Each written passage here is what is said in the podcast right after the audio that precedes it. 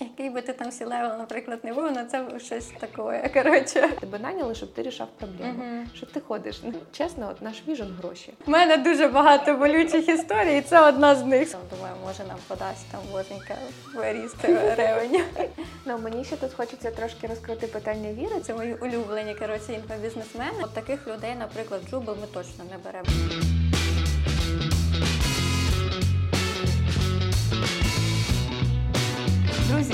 Вам із офісу компанії, в якій я працюю. Це компанія Jubel. І зі мною сьогодні моя колега Оксана, яка Head of Analytics в Jubel. Привіт, привіт, рада бути тут. Так, я дуже рада, що ти погодилась, бо я думала, що треба буде Рому просити тебе вмовляти. Могло, всіх. могло бути таке, але побувати в тебе на подкасті дуже круто. Тому дякую за запрошення. Клас, клас. Ми сьогодні будемо розмовляти про аналітику, про продуктову аналітику, про АБ-тести, коротше, про все, що ви питали в опитнику. Тому дякую ще раз тим людям, які його заповнили. Давайте почнемо, можливо, з короткого такого знайомства з тобою, Оксана. Як так сталося, що ти стала Head of Analytics? Ой, насправді як не дивно, але я працюю по спеціальності. Тобто я якраз закінчувала університет на таку схожу досить тему, вчила бази даних, вчила SQL. І з першої своєї роботи я вже була аналітиком, тому що мені дуже цікаво розбиратися в даних, знаходити якісь інсайти, відповідати на якісь питання, не лише базуючись там на інтуїції власні там власника чи когось, а взагалі бачити відповіді саме в даних, в цифрах, як конкретні факти. Кажеш, що ти була аналітиком, але ж є веб-аналітика, там ще якась аналітика. Можеш тут трошки пояснити? Да, насправді я в аналітиці вже, мабуть, 8 років, о Боже. Е, Да, тому я була і веб-аналітиком, і маркетинг-аналітиком, і дата, і продукт. Тобто попрацювала в зовсім різних сферах. Е, І насправді в кожній з цих сфер є якісь там свої плюси, тому що там і веб-аналітиком буде круто, тому що ти розбираєшся там в Google аналітики, взагалі розумієш івенти якогось там e-commerce, наприклад. Але в продукті, мабуть, найцікавіше, того що тому що всі продукти вони дуже різні. Вся аналітика від продукта до продукта також дуже різна. І, от, наприклад, в тому же Jubel у нас є продуктовий як B2C напрямок, так і B2B напрямок. Тобто ти можеш бути продуктовим аналітиком і тут, і тут, і це зовсім різні взагалі напрямки. О, можеш трошки розповісти якраз про B2B, B2C різницю в плані аналітики? Так, насправді це дві різні планети, Е, тому що B2C напрямок він, мабуть, трошки легший в самому розумінні, тому що ти бачиш якийсь там продукт, наприклад, наш е, веб-сайт, Jubel, ти розумієш, що там є пошукач, в нього є якісь там ключові дії, які він хоче зробити, переглянути вакансії, знайти там собі роботу. Да? Тобто це більш логічно, тому метрики покривають саме е, цей якийсь user experience. А B2B е, я стикалася з тим, що людям все-таки трошки важче взагалі розуміти, що це. Тому що це якраз бізнес то бізнес, і звичайній людині зрозуміти, які потреби є у іншого бізнесу, досить складно. Тому там е, відрізняються якраз основні метрики і основні показники, які ми маємо трекати. Погоджуюсь. Ну, в B2B це, мабуть, якісь е, дуже довгострокові історії, і там треба дивитись там engagement, всякі Так, там, так. churn. І в B2B якраз там проблема в тому, що ми не можемо проводити, наприклад, якісь класні експерименти, тому що там невеликі вибірки. Наприклад, там наша компанія у нас співпрацює десь там до. Тисячі клієнтів, тобто ми не можемо зробити якийсь суперкласний, не знаю, АБ експеримент, внести якісь зміни і заміряти її на такій невеликій кількості наших клієнтів. Тому працювати з цим треба якось по-іншому. Як? Ми можемо е, вимірювати якісь дані послідовно, тому що АБ-тестування це коли в нас є вибірка, і ми паралельно запускаємо якісь зміни і наше дефолтне там дефолтний стан. В B2B ми дивимося на якийсь період часу, досить великий, робимо якісь зміни і спостерігаємо, чи далі вони змінили взагалі наші основні показники.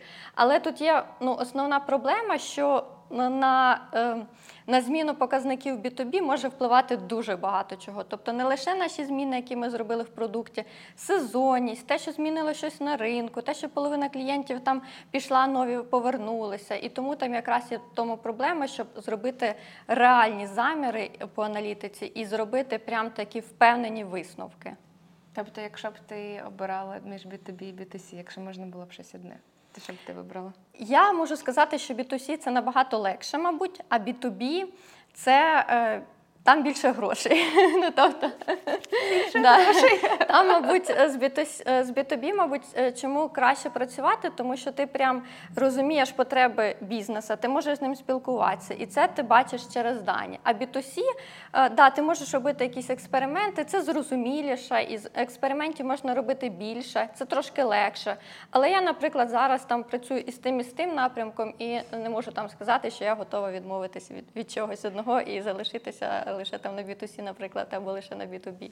Слухай, а ти сказала, що ти навчалась в університеті і вивчала там аналітику. Як ти думаєш, чи можна в університеті навчитись тому, що потім в роботі використовуєш? Чи треба все ж таки там десь довчитись? Угу, да, насправді це дуже гарне питання, тому що зараз я розумію, що можна бути аналітиком і без якогось вищого там навчання, тобто не закінчуючи взагалі університет, тому що зараз насправді дуже багато класних курсів, е, які там ну не інколи бувають не зовсім класні, там обіцяють за місяць ти будеш senior аналітиком. Це мої улюблені коротше інфобізнесмени. Але що мені дуже сподобалось в університеті, саме з-за того, що я навчалась по спеціальності, вони дуже класно вкладають в голову те, як працюють там бази даних. Ти прям бачиш, от як дані там записуються, ще щось, і це. Допомагає саме з архітектурним таким мисленням. Не всім аналітикам це потрібно. Наприклад, якщо продакт-аналітик там працює просто за бетестами, і є якісь класні дата-інженери, які займаються цією бекендовою частиною, то аналітик просто як квіточка, такий він займається там вищими матеріями, а, все воно там десь записується. Тобто і все. Але е, мені, як, наприклад, там head у, важливо це розуміти, тому що я зараз е, курую і е, інженерну частину по дата інженерії, і аналітичну. І якщо я просто буду не розуміти, що відбувається в інженерні, ну як я можу там допомагати людям розвиватися в цьому напрямку. Тому мені е, саме університет дав цю класну складову інженерну. Але аналітики зараз можуть дійсно пройти там 2-3 місяці якихось курсів і піти вже працювати на junior позицію навіть без якихось фундаментальних знань. Як хайрін менеджер, ти відбираєш аналітиків, Так, вірно? так, це велика біль, велика біль сьогодення відбирати аналітиків. Зараз розкажеш, я можу пожалітися, як продакт. О, да, да, да. Розкажи, чи брала ти людину одразу після курсів? Якщо так, то що, що допомогло цій людині запевнити тебе? Да, так, насправді ми ось е, в Джубл останні, мабуть, за останні півроку ми е, найняли двох трейні. Тобто це людей взагалі без досвіду або свічері. Вони могли працювати десь там в іншій сфері, перейти в аналітику. І вони, звичайно, закінчили якісь курси. Що тут допомагає, це софт-скіли. Насправді зараз софт-скіли для аналітиків.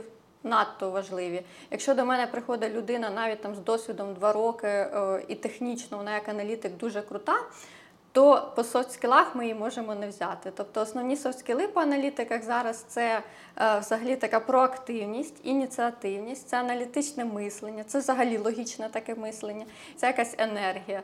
Тобто, якщо аналітик, отак він приходить, він у нього там 500 вищих навчань, але він такий, ну от АБ-тест. Ну тобто людина, яка не зможе продати нічого, людина, яка не зможе зацікавити в ідеї, в гіпотезі, проаналізувати щось і класно пояснити, то таких людей, наприклад, Джубл ми точно не беремо, тому що е, ну, ця людина просто буде в 500 задачах отак сидіть і е, від беклога до беклога щось робити. Того зараз, от, е, мабуть, що в трейні, на що в трейні ми звертаємо увагу дуже сильно, це на соцскіли.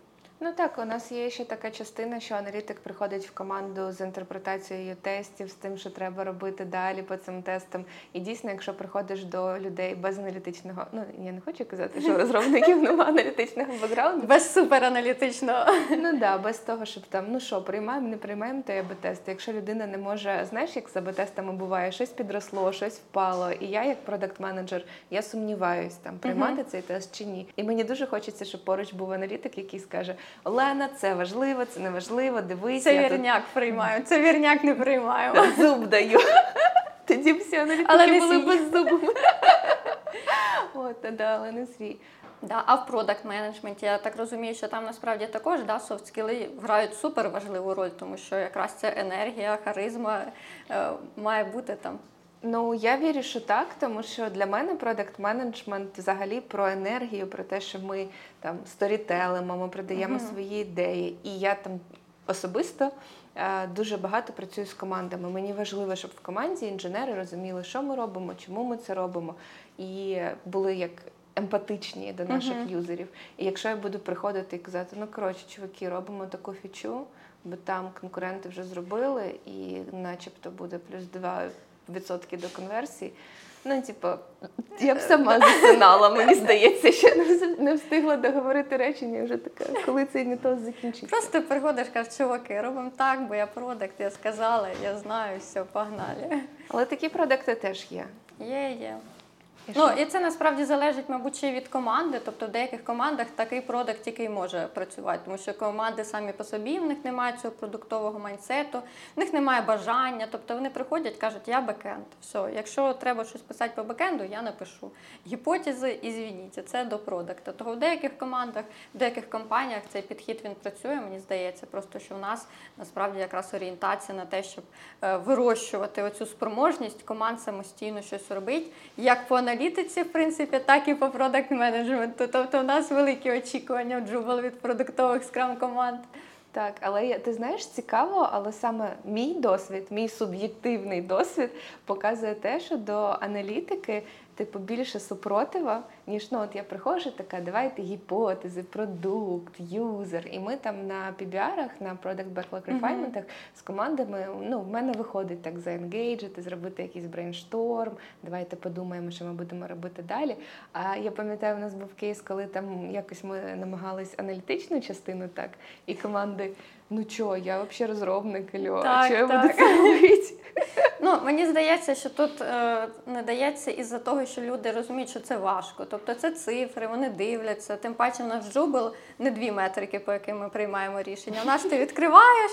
І там 500 метрик, і ти такий, господі, мабуть, я піду краще там пороблю е, фронтенд частини чи ще щось. Тобто я прекрасно розумію, що це просто важко. Того е, там людський мозк він відштовхується, не хоче в цьому приймати участь, тому що це просто не ці, ну, не настільки цікаво, як давайте подумаємо, що потрібно користувачу. А давайте в оцих 20 цифрах розберемося і вирішимо щось. Тобто людина дійсно хоче сказати, та ні, це мабуть краще там аналітика рішає. Ми розуміємо, але намагаємося все рівно розвивати цей аналітичний якийсь майнсет в продуктових командах.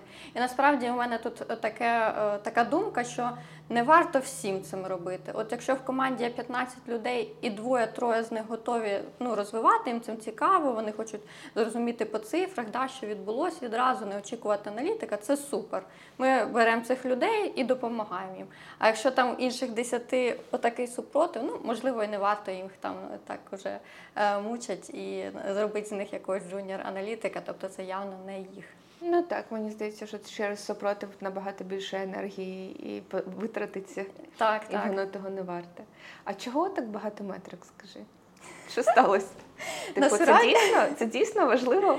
Насправді це від компанії до компанії, е, ну, е, кількість метрик. Тобто я працювала, наприклад, і в компаніях, де там по АБ-тестах приймалися автоматичні рішення.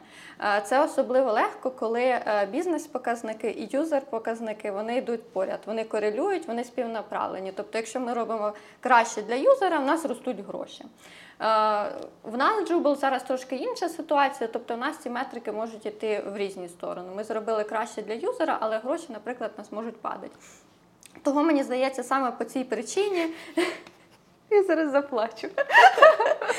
Ні, ні, це все рішаємо. Того саме по цій причині, мені здається, ми так і окутали себе оцим великою кількістю метрик, щоб розуміти, що де пішло не так. Щоб розуміти, окей, ми бачимо, що о, там наша цінність для користувача росте, але там наш дохід падає. І ми відразу розуміємо, там за рахунок чого, ну хоча б там теоретично. Того мені здається, і за цього у нас найбільша, ну, найбільша причина, чого ми робимо багато метрик, тому що у нас е, бізнес-цінність і юзер-цінність вони не завжди корелюють і не завжди йдуть співнаправлено. Деякі компанії вирішують це те, що вони закладають, наприклад, якийсь коефіцієнт, тобто вони готові трошки зменшити юзер-цінність, якщо там не знаю, значно виросте бізнес-цінність. Тобто, окей, якщо там для юзера стане на 2% гірше, а для компанії на 15% краще. Тобто, таке, е, такий баланс вони можуть закладати. Але ми в Jubal до цього не підходимо. Ми підходимо до кожного кейса окремо. Того в нас оця така хмаринка з метрики. Ми і ми намагаємося якось нею апелювати. Так, у нас хмаринка з метрики, хмаринка з АБ-тестів. І ми це все лілеємо. Да, да, да. плекаємо. Ну, у нас взагалі да, така культура АБ-тестів, що ми з однієї сторони постійно говоримо, що ми хочемо рухатись швидше, приймати е, рішення швидше, а з іншої сторони ми намагаємося з кожного АБ-теста витягнути максимально якихось знань. Тобто, якщо Так. ми його вже провели, ми його вже дочекалися цих значимих результатів. Все, тепер ми витягнемо все звідти. Ми зрозуміємо на все на світі, що ми повпливали, і саме тому з'являється от все більше і більше показників, бо ми хочемо зрозуміти. В цьому місці ми провели експеримент, а в цих 15 воно відстрельнуло чомусь. І це насправді також цікаво зрозуміти, що окей, ми не очікували, що воно там відстрелить сюди-сюди, але ми тепер бачимо це і хочемо проаналізувати і взяти до уваги. Ти знаєш, тут дуже цікавий момент. У нас вже нещодавно, ну кілька місяців тому, виходив е, новий аналітик в одну з команд, з якою я працювала. І, а до того я працювала в джублі вже з аналітиками, які Мгм. там тут щось плюс-мінус. Ми там е, вже як е, розуміємо один одного. А тут нова людина, і я там кажу: подивись, ну от ми провели теж АБ-тести. Я кажу, подивись, що це, це, це, чому тут просіло, а може ще глянути, як оця зміна повпливала на ми робили АБ-тести з емейлами. Мгм. І я просила подивитись, як там зміна одного емейла там далі впливала на наступні, чи, чи були якісь зміни. І аналітик не розумів там, а чому ми затягуємо прийняття рішень, якщо типу ну вже зрозуміло. І мені ця ситуація підсвітила те, що от коли ми спілкуємося про АБ-тести в командах і думаємо, що от де нам треба прийняти рішення, де нам треба ще подивитись дані, ми наче. Типу, не завжди, ну я як продакт-менеджер, наче поспішаю, не завжди маркую. Оце нам треба для прийняття рішень, а оце нам треба для при... Мгм. для льорнінгів. І от мій такий був інсайт з цієї ситуації, що треба е, розрізняти для себе. І, і так само з метриками, які метрики ми ну, для нас критично важливі, які метрики ми просто зараз подивилися, але дашбордік вже є, то хай висить. Типу, Так, так. Тут насправді дуже важливо, коли ми е, саме дизайнимо експеримент, розуміти конкретно, на що в ньому ми хочемо повпливати.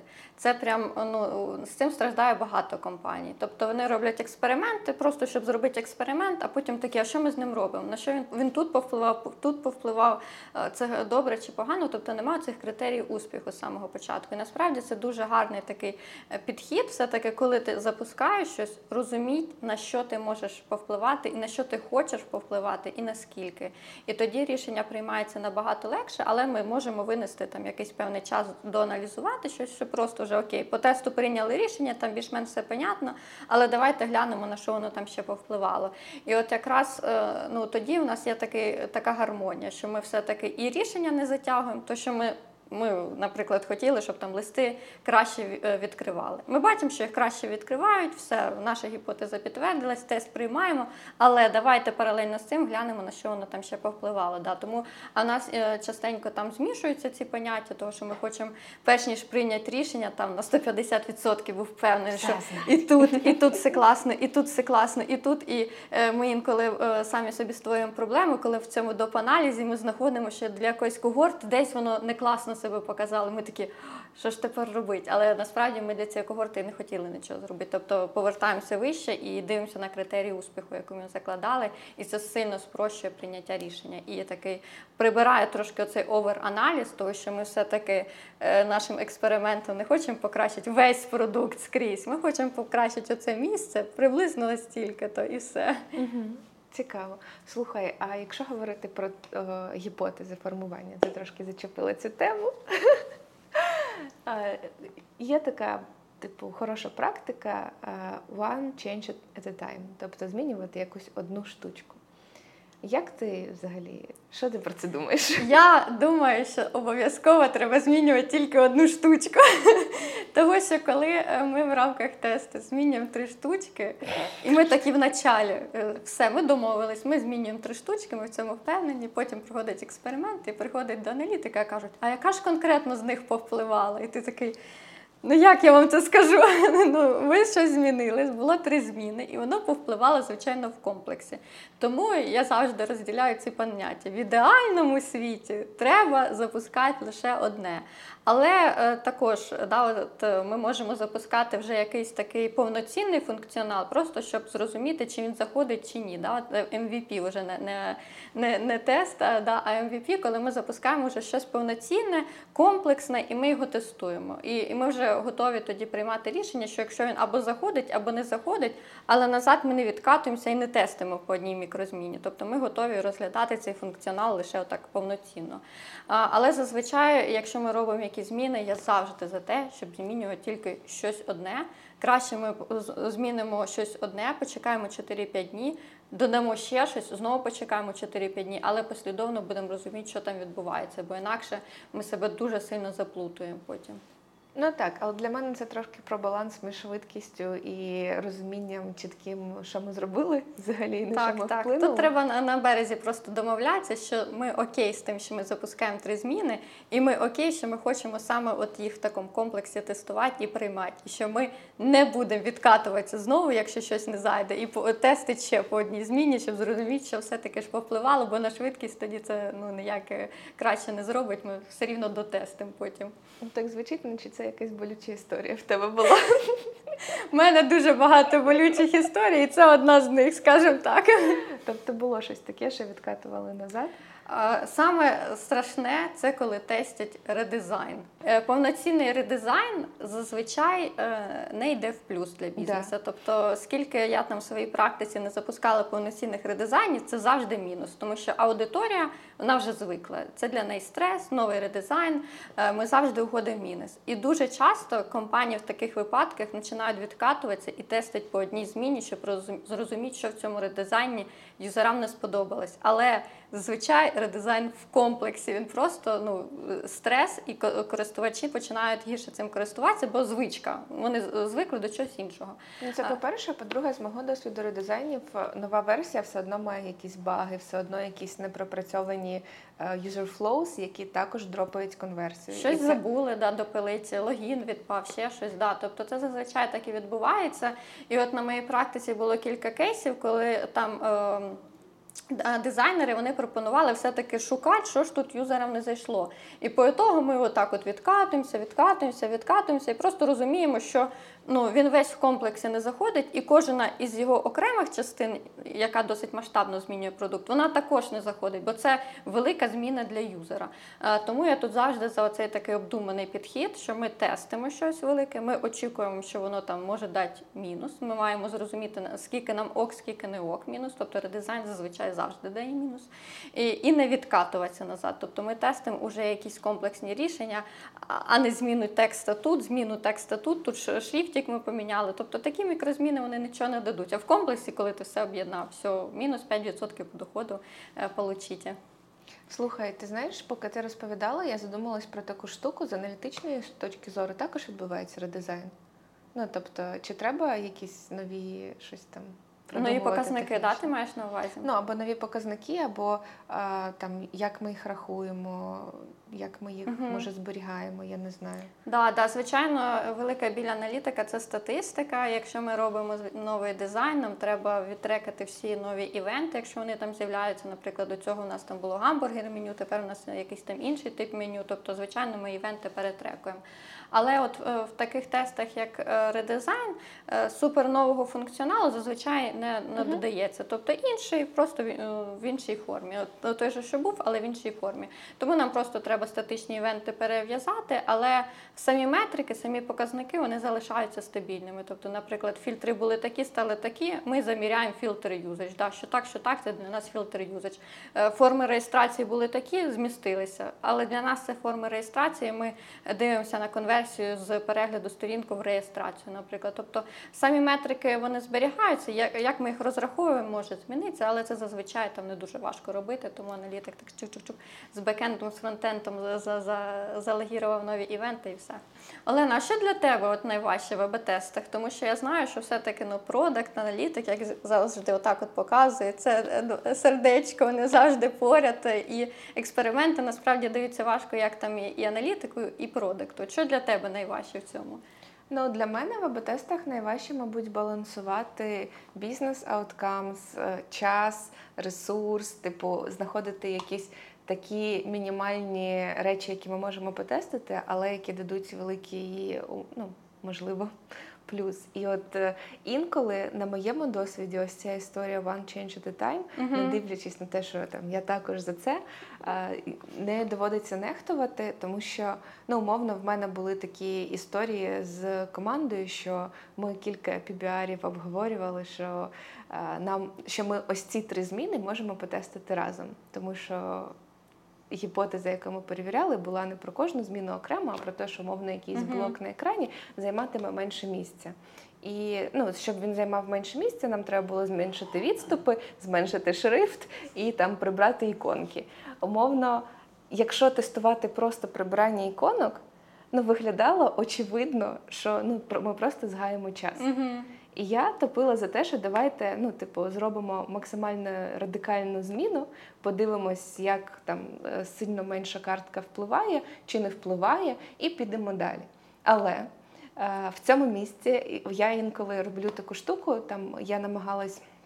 Запевнити, але команда така: ну блін, я не знаю. Тому що саме в цієї команди був негативний досвід. У нас ще був інший АБ-тест, е, який вони проводили давно, там де було кілька змін. Ми дуже болюче по ньому приймали рішення. І, типу, через це, тільки через це, я кажу: Окей, ребят, ми можемо запустити ці три зміни окремо, але ну як окремі тестові групи в одному Мгм. тесті. Але я вас попереджаю, нічого там хорошого не буде. І що там по ітогу було, ти пам'ятаєш? Все таки комплексно ваша якась карточка там виграла чи ні?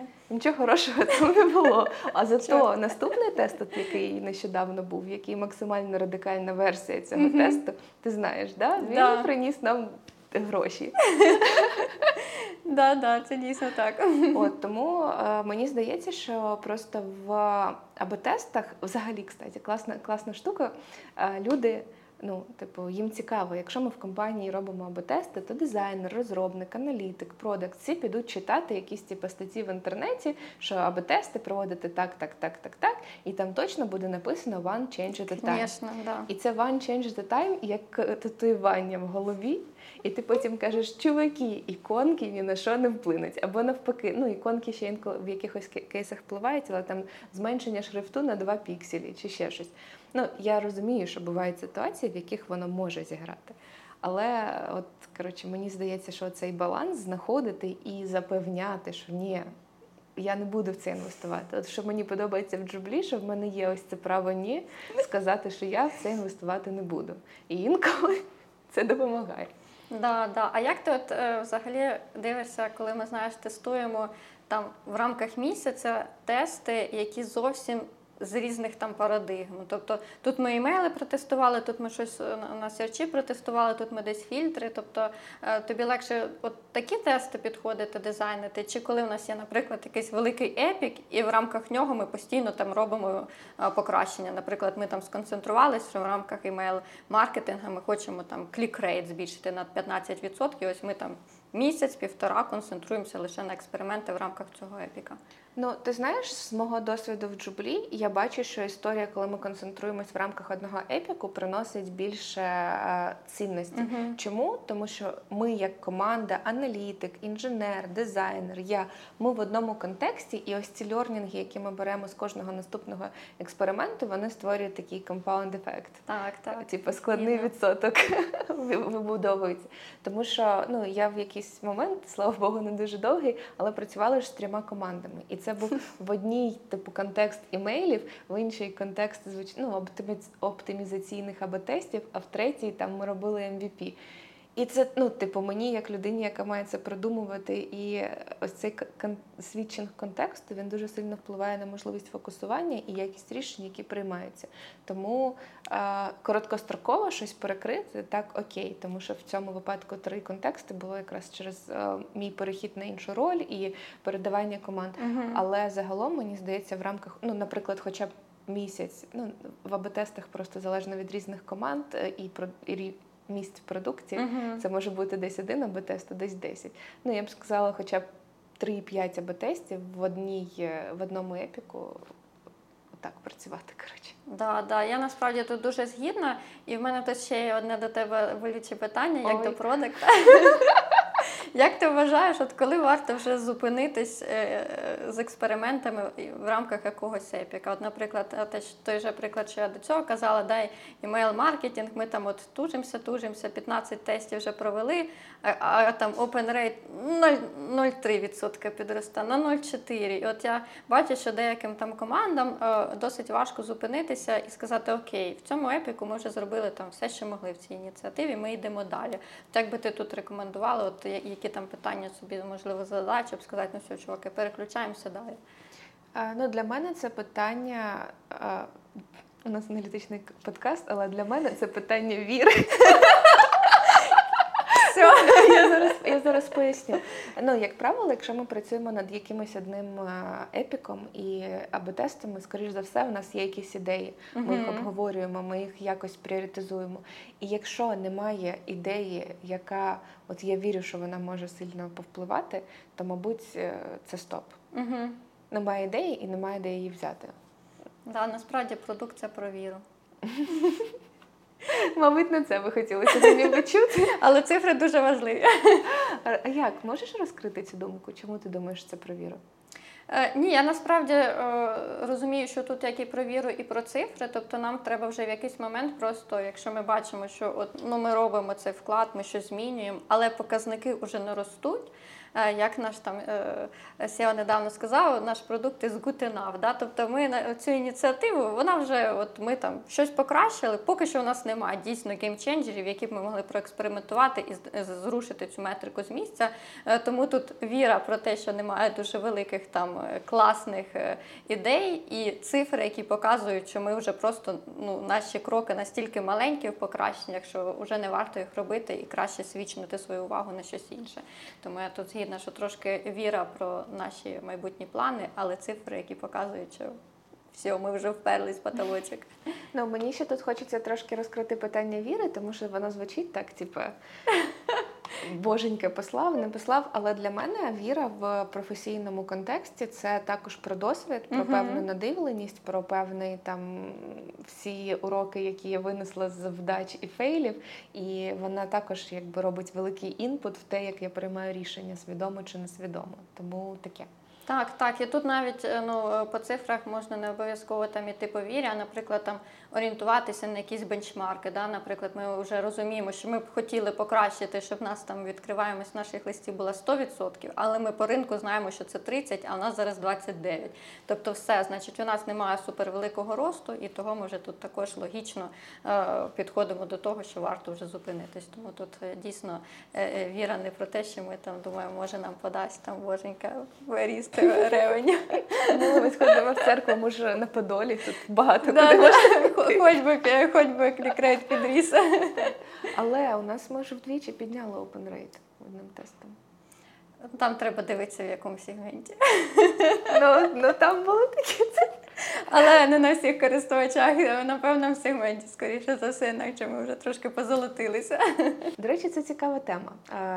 Дійсно, там був досить великий буст, але ми пішли в експеримент на тій частинці аудиторії, яка нам дає дуже маленький Мгм. відсоток ревеню. Так. І умовно, ми там подвоїли ні, не подвоїли, ми плюс 50% зробили ревеню, але е, з цього листа, але.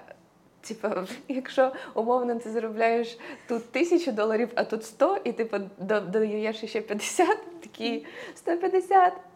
А це не той самий impact, який можна Так, б так. Тобто на якихось е, когортах ми дійсно можемо зробити набагато більший impact. Наприклад, завжди легше працювати з нашою лояльною аудиторією, з нашими retention користувачами, які постійно роблять якусь активність. Для них ти щось нове підкинув, е, хай вони там невелику займають долю, у нас там 10-15%, але на них е, легше експериментувати, вони більш лояльні до продукту.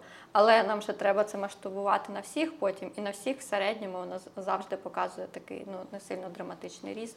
Того да, на якомусь сегменті можна трошки порадітися, потім зіштовхнутися з суровою реальністю, що цей класний сегмент в загальній кучки займає дуже маленьку долю.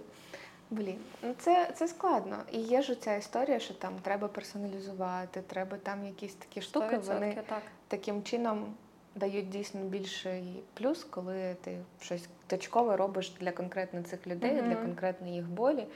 Але в масштабі ну, все одно виграють якісь зміни, які е, стосуються всіх, а вони дають там е, плюс один відсоток. Але цей плюс один відсоток це дуже багато може бути. Так, так. Але я тут от могла е, з попереднього досвіду сказати, що дуже класно працювати з кастомізованими юзерами, коли ми можемо прям нашу всю аудиторію.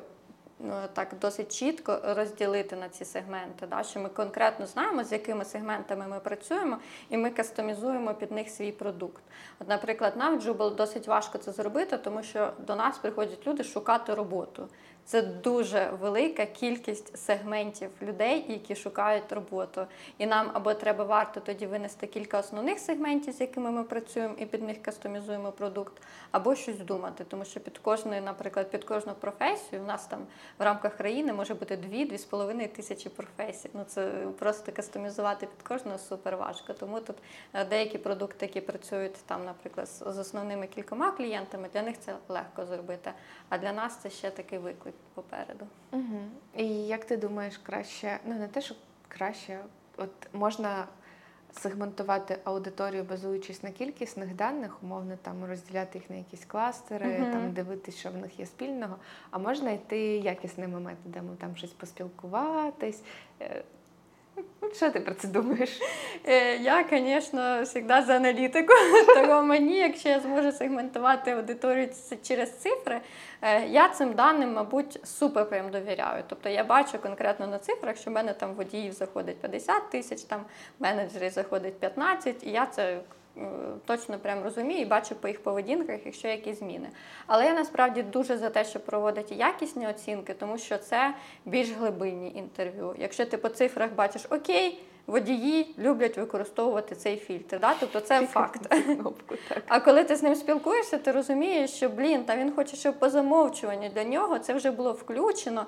Йому не прийдеться його пальцем там тикати на екрані, це вибирати, отак от скролить, щоб там партам якийсь чи ночну е, зміну вибрати. Тому насправді е, аналітика вона дає такі факти, з якими ми можемо працювати і видвигати якісь гіпотези.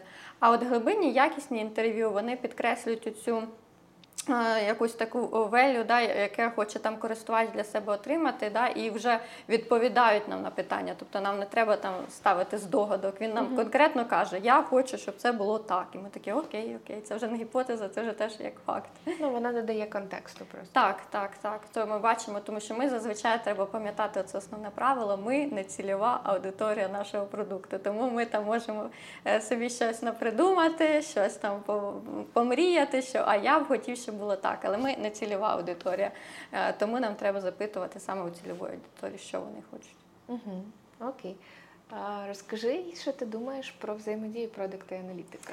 Як нам Ой. взагалі разом жити? взагалі вважаю, що це має бути знаєш такий ме- мега-симбіоз, тому що е, ну, мені дуже імпонує тісна співпраця між аналітиком і продуктом. Я вважаю, що в продукта має бути аналітичний майндсет, у аналітика продуктовий, щоб люди говорили на одній мові. Не е, ставали там, знаєш, продакт не був на 50% аналітиком, а аналітик на 50% продукту, бо це вже змішуються ролі. Тобто треба якраз виділяти ці сильні сторони з одного напрямку, з іншого, але к- прямо на дейлі основі постійно колаборувати. Тобто дивитися, е, перш ніж там презентувати щось команді, попередньо сінкаться там продакт аналітик, щоб уже е, вони разом могли щось додумати і команді принести уже якісь не просто цифри, а вже вони е, закріплені з якимись збагачені якимись ідеями. Того мені насправді там, коли е, приходить там новий продакт в команду або приходить новий аналітик в команду, я завжди їх е, відправляю в першу чергу знайомитися один з одним. Тому що це якраз люди, якщо знаєш, е, ну буває таке, що люди да, не зійшлися по, по чомусь. Тобто аналітик, наприклад, там дуже повільно щось робить, а, а продакт прям мега такий енергічний, і їм важко буде працювати разом, і команду це дуже сповільнить. А, Або там щось навпаки. Тому я вважаю, що тут має бути прям такий е, постійна, дуже тісна співпраця і, ем, і комунікація, щоб е, люди розуміли очікування. Наприклад, продакт більш прозоро транслює аналітику постійно, які питання його хвилюють. А аналітик, наприклад, може інколи так трошки зафреймить продакт, так сказати, чувак, ну ми все-таки оце хотіли покращувати. Давай, твої ідеї дуже класні, ну давай їх трошки відкладемо, бо в рамках ініціативи ми хочемо це покращити. Тобто тісна е, кооперація це сверхважливо, я вважаю.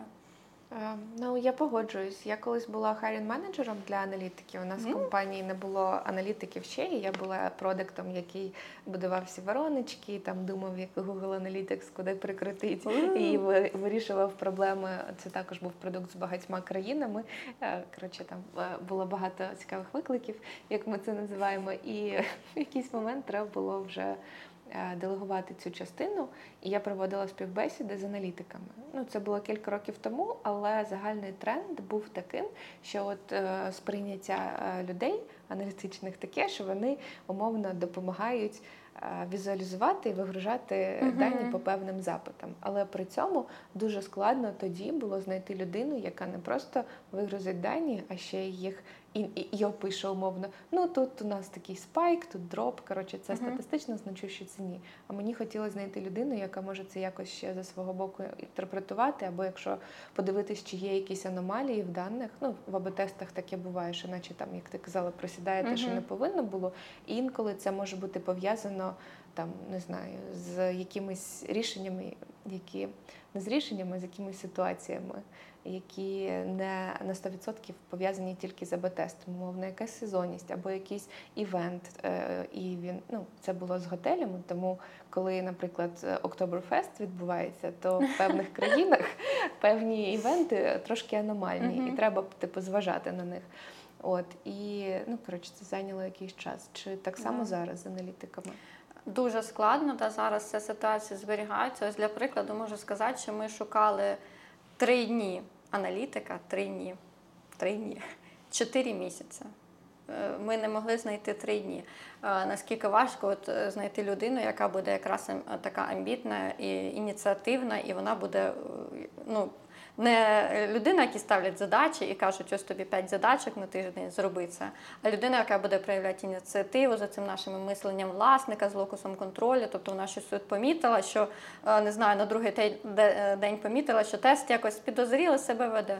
Ну, не склала так ручки, ну нічого, його ж протестили, мабуть, так і має бути. А сигналізує, каже, чуваки, що то тут якась аномалія, drop revenue, перевірте, там якась бажина. Ну тобто, щоб людина була ініціативна. Тому дійсно зараз також з цим е, зберігаються е, якісь проблеми. Але я тут хочу перекрутити це питання. І я була hiring manager ом для продуктів. А, да, І- тут, в Jooble, так? І тут, і до цього, да, також. І е, я насправді, е, як це не дивно, але я роблю акцент на аналітичному mindset і, на, на спілкуванні. Це неочікувано. Да, і продукти дуже часто також хочуть знаєш, прийти, і щоб їм прям намалювали картину, і, і щоб все прям описали словами, тобто, щоб зовсім не вникати ні, ні в які цифри.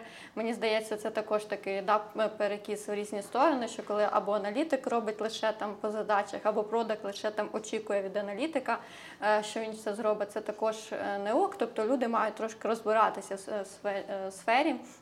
Наприклад, там е, була ситуація досить драматична, коли там е, скрам команда е, просто 10 днів сидить, е, 10 людей так сидить і каже, ми заблоковані там аналітиком. Тобто ніхто навіть не, не, не захотів допомогти спеціалісту, якось підстрахувати його в цій аналітики, да? запитати, чи можливо тут потрібна якась допомога. Тобто настільки люди себе зафреймили в своєму там професійному професійній позиції, що 10 людей отак сиділи і казали, ми очікуємо, ми заблоковані як команда. І мені здається, що все-таки скрам команди, продуктові команди це про кооперацію. І якщо там є якась необхідність, що дійсно ви запустили 15 тестів, а у аналітика там дві руки, ну допоможіть трошки так же. Або, наприклад, те ж саме про продакт. Якщо продакт у відпустці. Ну, заблоковані, не знаємо, що по родмапу далі рухатися. Ну, допоможіть, да, запитайте, хтось може провести PBR, там той же аналітик, да, е, там е, бекенд розробник може пересерчити, що там у конкуренті, принести якісь ідеї. Тому мені здається дуже круто, і Джубл на цьому робить акцент, що ми кооперуємо і ми не залишаємося лише в рамках своєї спеціальності, що ми трошки ширше дивимося. Е, Ми не стаємо там на всі руки мастер, але ми дивимося трошки ширше, і це збагачує командою і не дає їй стогнувати, і не сидіть отак на жорточки і казати, ми кимось заблоковані. Розблокуй себе. Локус контролю, алло. Це все в твоїх руках, просто розблокуй себе. Піди, наприклад, глянь дешборд, що там по АБ-тесту. Або там піди глянь roadmap, що яку наступну ініціативу ви мали робити, якщо там product захворів чи він на vacation і. Так. Слухай, а звідки береться ця історія, що так складно знайти навіть trainee? Ой, я думаю, що це взагалі пов'язано з тим, що ми е, живемо в таку еру все-таки soft skill ів, і, і люди зараз дуже м, пригнічені, я не знаю, вони очікують якихось е, е, легких позицій чи ще щось. Е, Вони дуже вигорівші. От по аналітиках, що я бачу, що приходять люди на, якщо ми беремо middle senior спеціаліста, вони приходять на співбесіду вигорівші. А як ти це розумієш? По яким Да, я їх запитую, чого ви очікуєте від майбутньої роботи. а Вони кажуть, не перепрацьовувати. до співбесіді? Да. Вау, це, це новий рівень. І вони, знаєш, коли там в кінці ти такий 10 хвилин по питаннях, і в них не питання про команду, вони питання, якщо мені треба взяти vacation, а якщо мені треба взяти sick leave, а за скільки днів я маю попередити, що я сьогодні там день не допрацюю чи ще щось. Тобто ти бачиш, що у людини просто е, цікавість не про команду, не про продукт, а про те, що чи можна мені буде десь жити, чи, чи мене вистачить часу там на сім'ю, ще щось. Але це пов'язано з тим, що деякі команд, е, компанії вони дуже зловживають і на аналітика навішують все. Інженерія, data science, аналітик, плюс частково він там може ще бути product manager ом, щось проводить. І просто люди ну, вигорають в таких компаніях. І я насправді знаю да, такі досвіди, коли там е, у аналітика настільки жорсткий KPI, що він там по суботах, наприклад, працює, тому що ну, він має щось проаналізувати, там ще щось. І це насправді е, такі жорстокі реалії, що людина приходить просто вигорівша. А які KPI? Ти маєш на увазі по кількості тестів чи по дедлайнам? Чи що? Дедлайни, так. Зазвичай от, е, команда може проводити якісь е, експерименти, і не робиться навіть е, там якась поблажка на те, що, наприклад, експеримент був запущений колись багою, його перезапустили, а дедлайн по аналізу він залишається. Тобто деякі компанії вони дуже сурові в АБ-тестуванні, і в них прям має, от вони люблять робити ці публікації. Ми робимо 100 експериментів в рік, і ти маєш прям проаналізувати ці 100 експериментів в рік. І в тебе стоять оці дедлайни, що до цього е, дня в тебе має бути конкретне рішення, підкріплене фактами, чому ти вважаєш, що цей тест треба прийняти чи ні.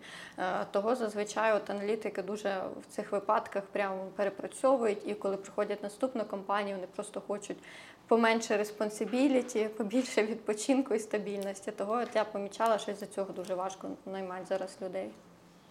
Угу. Я трошки, е, ти коли сказала вигорівши, в мене в мене був досвід вигорання е, півтора рази.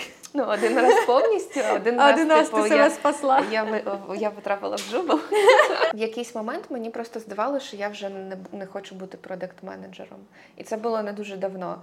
І я пробувала себе в дизайні.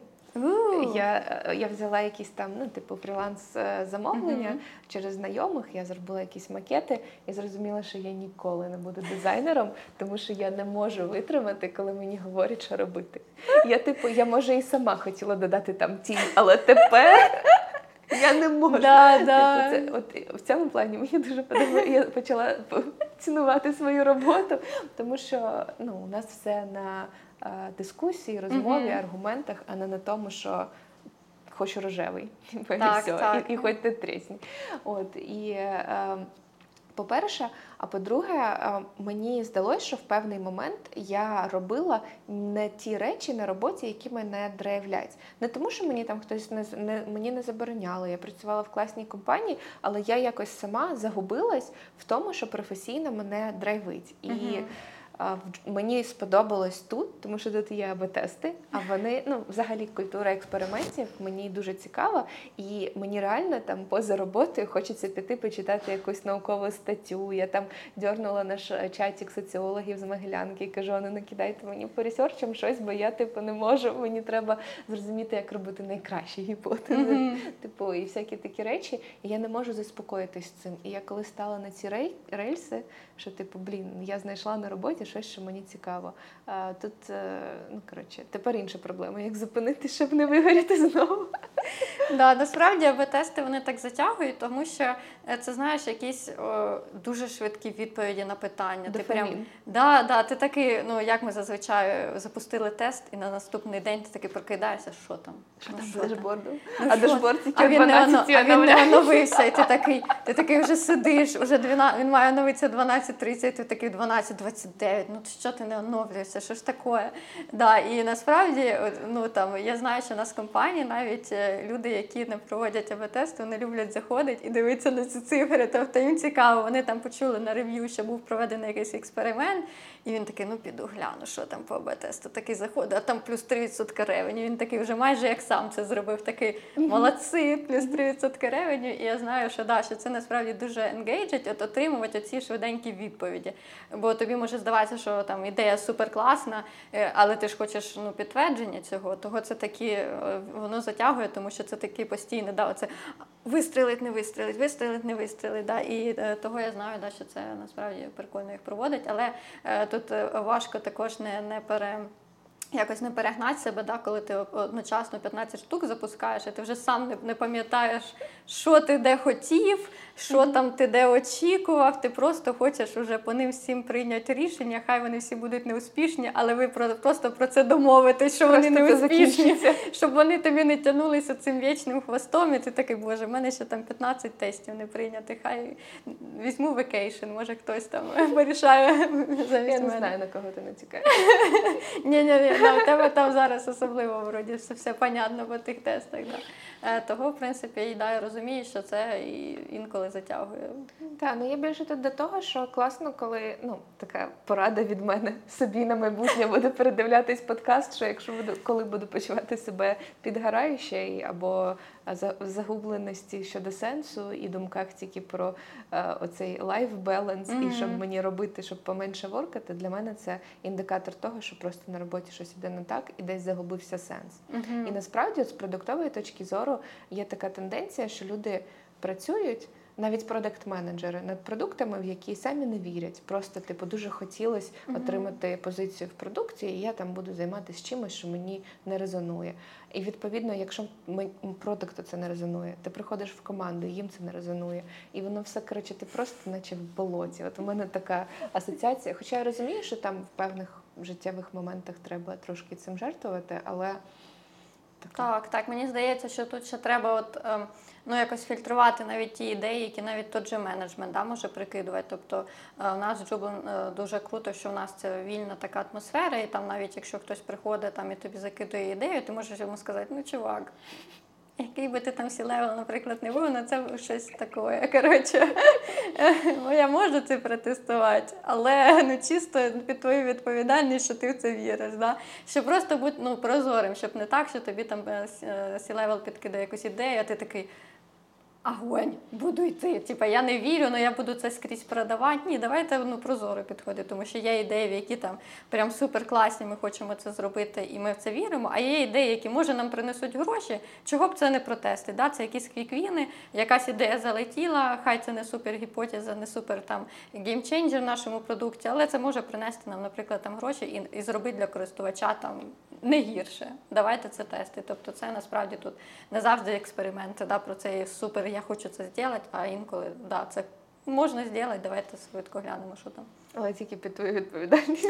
Ну, навіть да, не те, що під відповідальність, а просто не робити цей вигляд, що да, це боженська ідея, просто супер огонь огонський, я буду і скрізь продавати. Так і казати, нам тут залетіла ідея, попросили протестити хлопці. Давайте протестимо, ну, типу, глянемо, що воно буде, бо ось людина впевнена в цій ідеї. Цікаво, у мене тут зараз коротше такий внутрішній е, боротьба на, на те, як ти говориш це. Чому? Тому що ну інколи правда є якісь такі квік фікси, Мгм. які ти можеш просто сказати команді, що чуваки, давайте просто типу навіть не заморачуватися е, в тому плані, що там глибоко не кома не копати. Мгм. Чому? Тому що буває дешевше реально щось просто зробити, Так. перевірити і спокійно жити вже з цим знанням. А, але є і інша історія. Бувають такі за- зальотні ідеї, які потребують певної імплементації, трошки подумати, як це краще зробити. І мені тут я зазвичай зупиняю себе від того, щоб прям зробити такі, типу, ну нам просто залетіло, давайте це мовчки Мгм, зробимо, мгм. як вони сказали. Тому що тут якраз локус контролю і це все воно ну. Має бути на мені, ну і, і на нас Так, командою. звичайно. Типу, я не можу е, прийти і сказати, зробіть, як он C-level сказав. Тому що ну тоді у команди немає ownership -у, тоді там ну може там людина не сіла. Ну коротше, хтось, хто приніс цю ідею, не додумав якийсь там flow критичний, або там забув про яку, якийсь нюанс. Якщо команда зробить отак в лоб, тому що ну сказали додати це. То ну цієї ідеї просто, по-перше, не буде шансів. По-друге, скоріш за все, її треба буде перероблювати, тому що та людина, яка залетіла з цією ідеєю, скаже: ну ні, ну альо. І це будуть коротше місяці вирваних років. Ні, ні, да, тут, тут я повністю згідна, що якщо щось таке залітає, то звичайно треба е, допрацювати, бо все, що робиться в твоїй команді, це е, там твоя відповідальність і відповідальність команди. Я як не крути. Це я більше казала про якісь такі невеличкі штуки, да, якісь такі квіквіни, що а давайте отут додамо там ще, ще, ще щось. От у нас оце є, тут трошки це додамо. Ти такий, ну окей, це не гіпотеза на, на місяць. Це ми просто ще тестанем, зайде, не зайде. А якщо дійсно заліта щось таке, що краще допрацювати, і, завжди ж варто порівнювати те, що залітає, з тим, що вже є в роботі. Да? Тому що, можливо, тут більший потенціал. Завжди ж ми да, орієнтуємося, якось пріоритизуємо наші ідеї. І, можливо, там те, що залетіло. Воно з меншим потенціалом, чим те, що ми робимо, і тоді, звичайно, пріоритет на те, що ми зараз робимо, а це хай трошки там почекає, яке б воно там класне не було, але потенціал там, наприклад, менше, бо це на меншу аудиторію, наприклад. Все так. Я тебе дуже хочу ще попитати про курси, поки ми ще не посиділи всі камери. Розкажи, я знаю, що ти викладаєш, і ти, здається, викладаєш не в одному місці, і в тебе є курс про аналітику в дія, так? Так, Що це? так. Я насправді е, ну, намагаюся якось фокусуватися на е, якомусь едюкейшені для аналітиків, тому що, хоча зараз стає все більше і більше матеріалів, тобто мені здається, що кожна вже там школа зробила собі якийсь інтенсив по аналітиці. Е, Я відчуваю, що там за свої 8 років в мене дуже широка сфера в аналітиці. Я була працювала в багатьох компаніях, в мене є досвід, і мені б хотілося от перекладати е, і давати е, аналітикам саме якийсь такий вже е, ґрунтовний підхід. Тобто не просто як там за, місяць ти будеш сіньором, отут 15 тобі е, інструментів. Я дивлюсь на цей список і розумію, що з них використовується два в житті. Да? Навіщо людям просто для кількості давати там інструменти? Тому е, я викладала в лабі курс по SQL. Зараз я е, на початку війни я відклала це, бо просто вже немає якогось морального фізичного ресурсу, мабуть, бо це насправді три місяці. SQL – це технічна штука. Е, Приходять там люди зовсім не технічні. І е, чисто фізично буває е, складно пояснювати людині. Ну, це прям не перебільшення 15 разів одне й те саме, тому що вона не технічний спеціаліст, вона цього не розуміє. Е, Того я викладала, я навчила SQL, мабуть, десь 300 людей, і зараз Ого. трошки запаузила це. Але зараз я хочу сфокусуватися на навчання уже не так для початківців, як для мідлів, наприклад, тому що я зараз бачу, що проблема, що для початківців багато всього.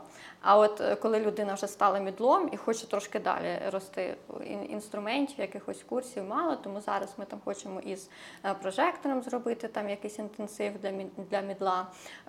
В дія ми також е, так з. Нашим е, е, міністерством е, цифрової трансформації записали два курси для аналітиків, тому що на період війни дуже багато людей хоче свідчитися в айтішку.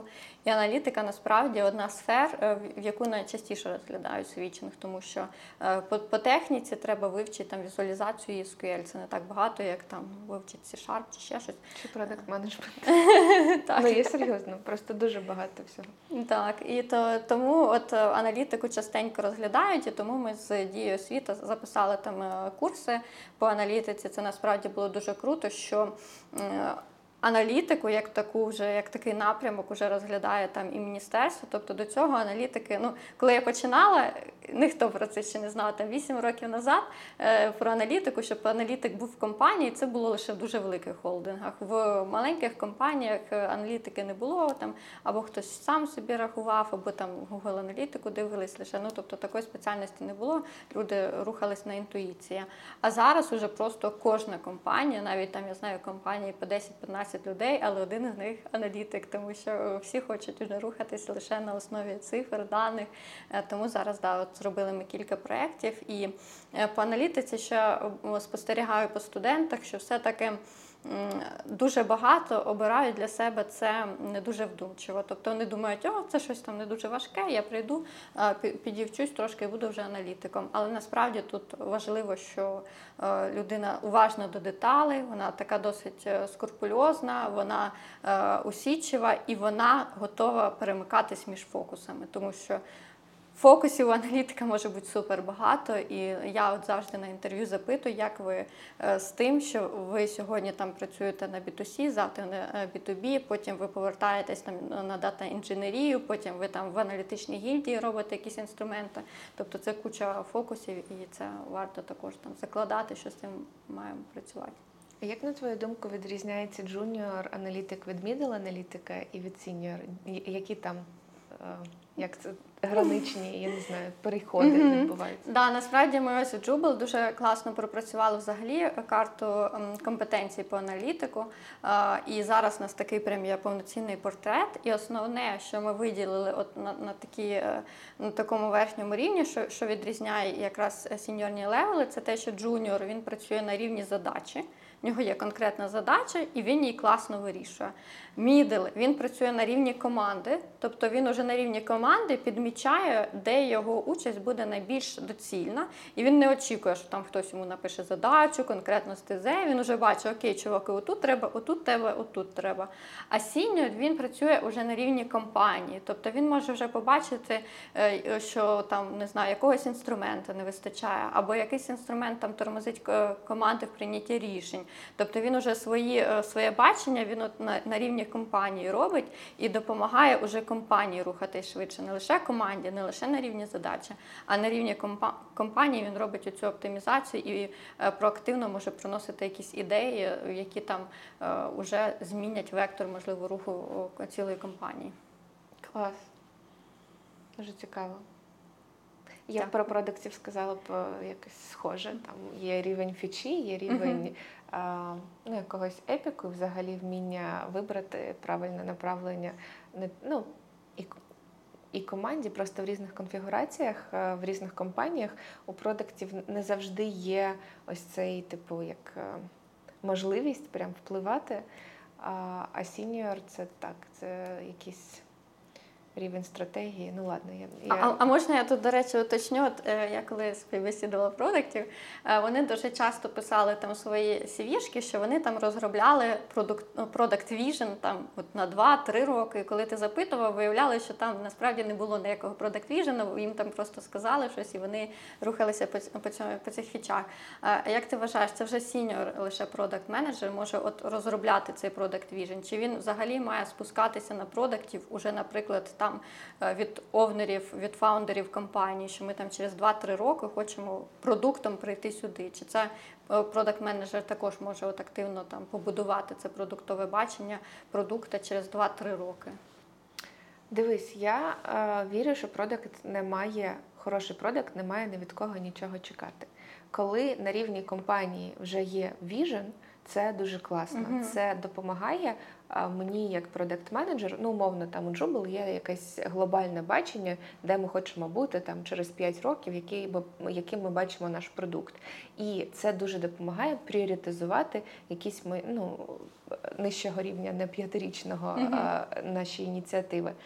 Але я працювала і в компаніях, де не було прям віжену. І це було продиктовано певною специфікою продукту, умовно. Це міг бути настільки новий продукт, настільки незрозуміло, що відбувається, що ну немає сенсу для стартапу будувати віжен на три роки. Тому що ти, він можливо, може завтра ну, по- по-перше, не дожить, я так обожнюю твою прямоту. А по-друге, там може бути післязавтра півот і через тиждень ще один. Ну, типу, які. Ну, ні, звісно, класно мати віжен, але ну, класно ще бути чесними. От. Да. Це по-перше. І якщо я, наприклад, як продакт, у нас просто зараз є до- досить багато вакансій у свіжих продуктах, які е, або тільки запускаються, і ми нічого не знаємо, або ми вже запустились, і нам чесно, от наш віжен гроші. Все, нічого більше. Ну. Але е, і, і, і продакт не доб'ється. Ну, типу, мені здається, що в, в таких конфігураціях це буде марна трата часу спочатку прийти в компанію і ходити хвостиком за стейкхолдерами, тому що вони не знають, що ти від них хочеш. Тебе наняли, щоб ти рішав проблему. Мгм. Що ти ходиш? Ну, типу, зроби хоча б два б-тести, підними трошки ревені, потім повернемось до питання ну, типу, віжен.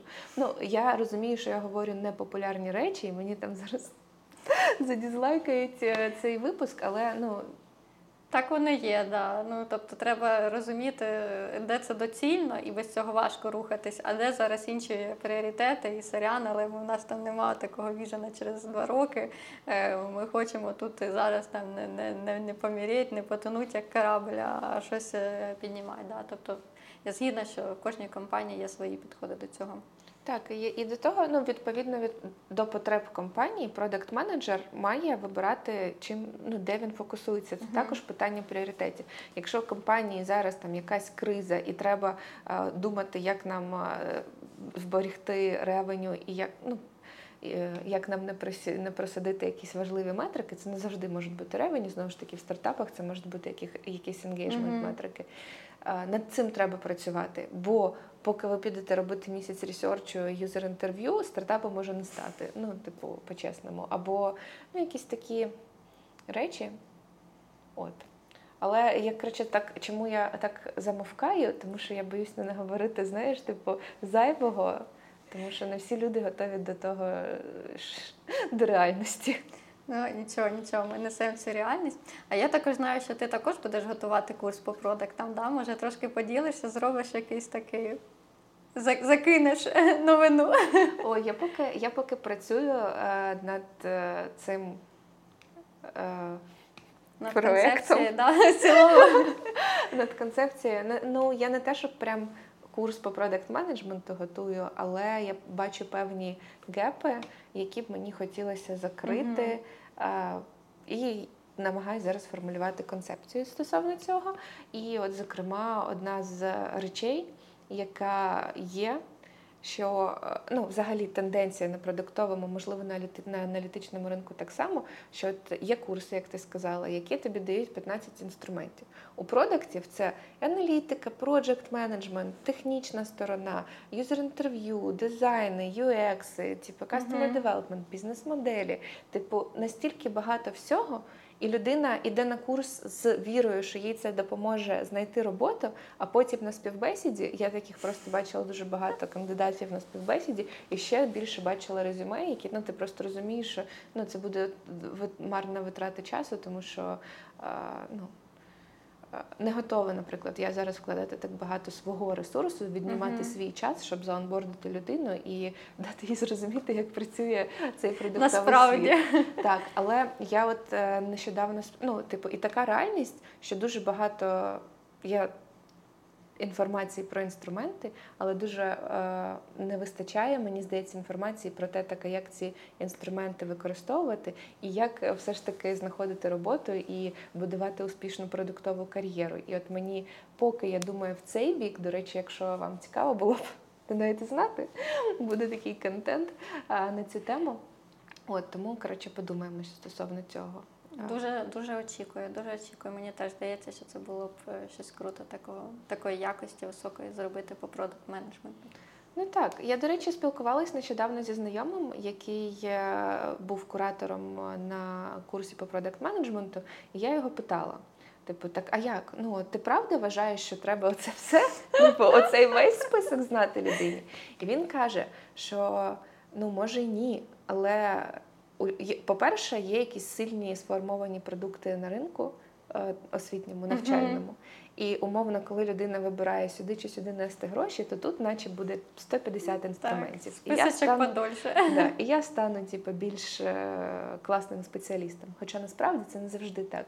І деякі навіть хороші організації, які роблять курси, або люди, які до цього підходять, хочуть ділитись знаннями, вони наче вимушені для того, щоб е, типу конкурувати якось, робити таку програму. Хоча по факту мені здається, це ну.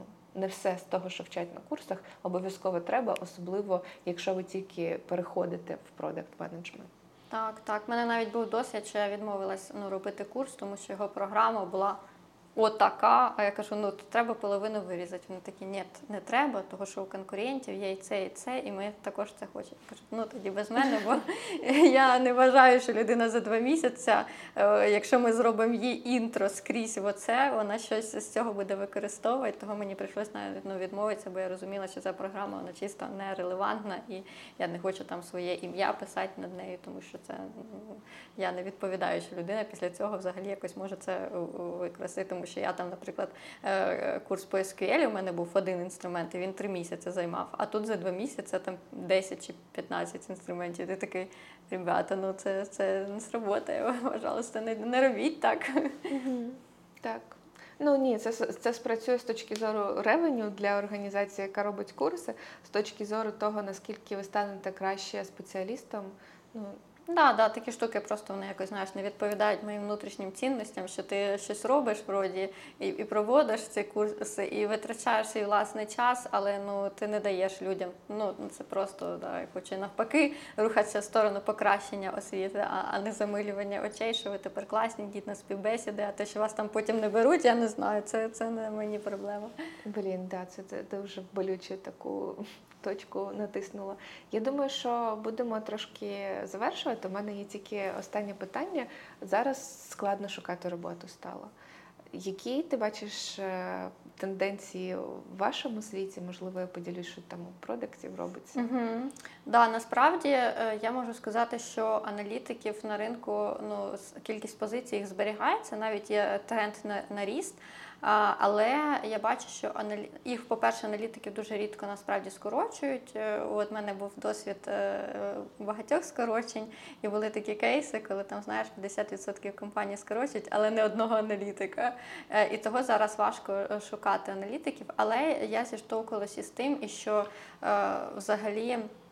Е, Коли аналітик шукає роботу, то до нього зараз вимоги набагато вищі можуть бути. Тобто, якщо раніше там людина з такими вимогами вона вже могла претендувати на сіньор позицію, то зараз для мідла дуже великий список е, е, якихось вимог, яким треба там відповідати. Того насправді це зараз важкувато. І мені там дуже часто пишуть, звичайно, спеціалісти, які лише починають сферу, і я розумію, ну що це просто.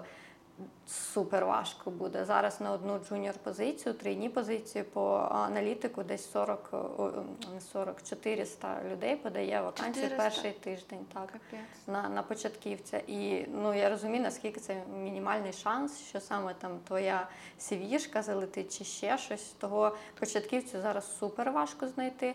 А можеш тут е, дивись, але при цьому компанії також довго шукають. От є 400 людей, але Так. шукати 4 місяці. Якісь може поради людям, які тільки починають, щоб що зробити, щоб зробити помітну сівішку. Так, так, насправді для початківців взагалі я завжди рекомендую писати хоча б е, да, невеличке самері про себе, бо зазвичай людина кидає CV-шку з трьох курсів. І ти такий, а хто ти? Що ти за людина взагалі? А якщо людина там напише, чого вона прийшла в аналітику, да, що вона там хоче, де вона хоче розвиватись, ти вже розумієш, що ця людина не просто прочитала десь назву аналітику. От е, 90% з тих, що подається на джуніор позицію, це спеціалісти, які просто не сильно мають уявлення, на що вони подаються. Вони пройшли якийсь курс і все. Того я дуже рекомендую писати якийсь тем-лист, е, який буде е, вашу CV -шку трішки краще розкривати. Чому ви хочете йти в аналітику? Що вас тут engage -ить, в якій команді ви хочете працювати? І це показує просто вашу серйозність уже в цьому, тому що е, ми відсікаємо просто людей за того, що у них скіли вроді достатні, але просто людина ну, втрачається в сірій масі, бо там один-два курси і все. І ось ти- отака, отака сівішка, незрозуміло взагалі ідентифікацію особистості ніякої немає. Угу. Є таке, а в продуктів ще буває навпаки сівішка не от така, а от. Ну, от прям реально дуже е, багато досвіду і теж не Таке що? При тому, що е, є така тенденція, що досвід може бути прям класний. Мгм. Ну тобто він може бути не в IT, але людина працювала з якимось е, продуктовими речами, які можна транслювати. Але CV-шки це я, я як е, людина, яка продивляється, або там е, до цього рекрутер має робити сильні когнітивні навантаження, щоб зрозуміти. І дійсно, якщо таких CV-шок 400, зрозуміло, що ніхто не буде це робити. І це ваша задача пояснити, чому ваша CV-шка опинилась е, в реплеях на цю вакансію. Так, мені здається, продукту дуже важливо писати якісь досягнення. Так, ось що було Обов'язково. в рамках компанії, що як ви з командами пройшли, що ви покращили, наскільки. Да, тобто тут е, завжди також в резюмешках продуктів звертали увагу саме на ці пункти досягнення. Так, на досягнення, тому що часто знову ж таки буває, що люди описують, що вони робили.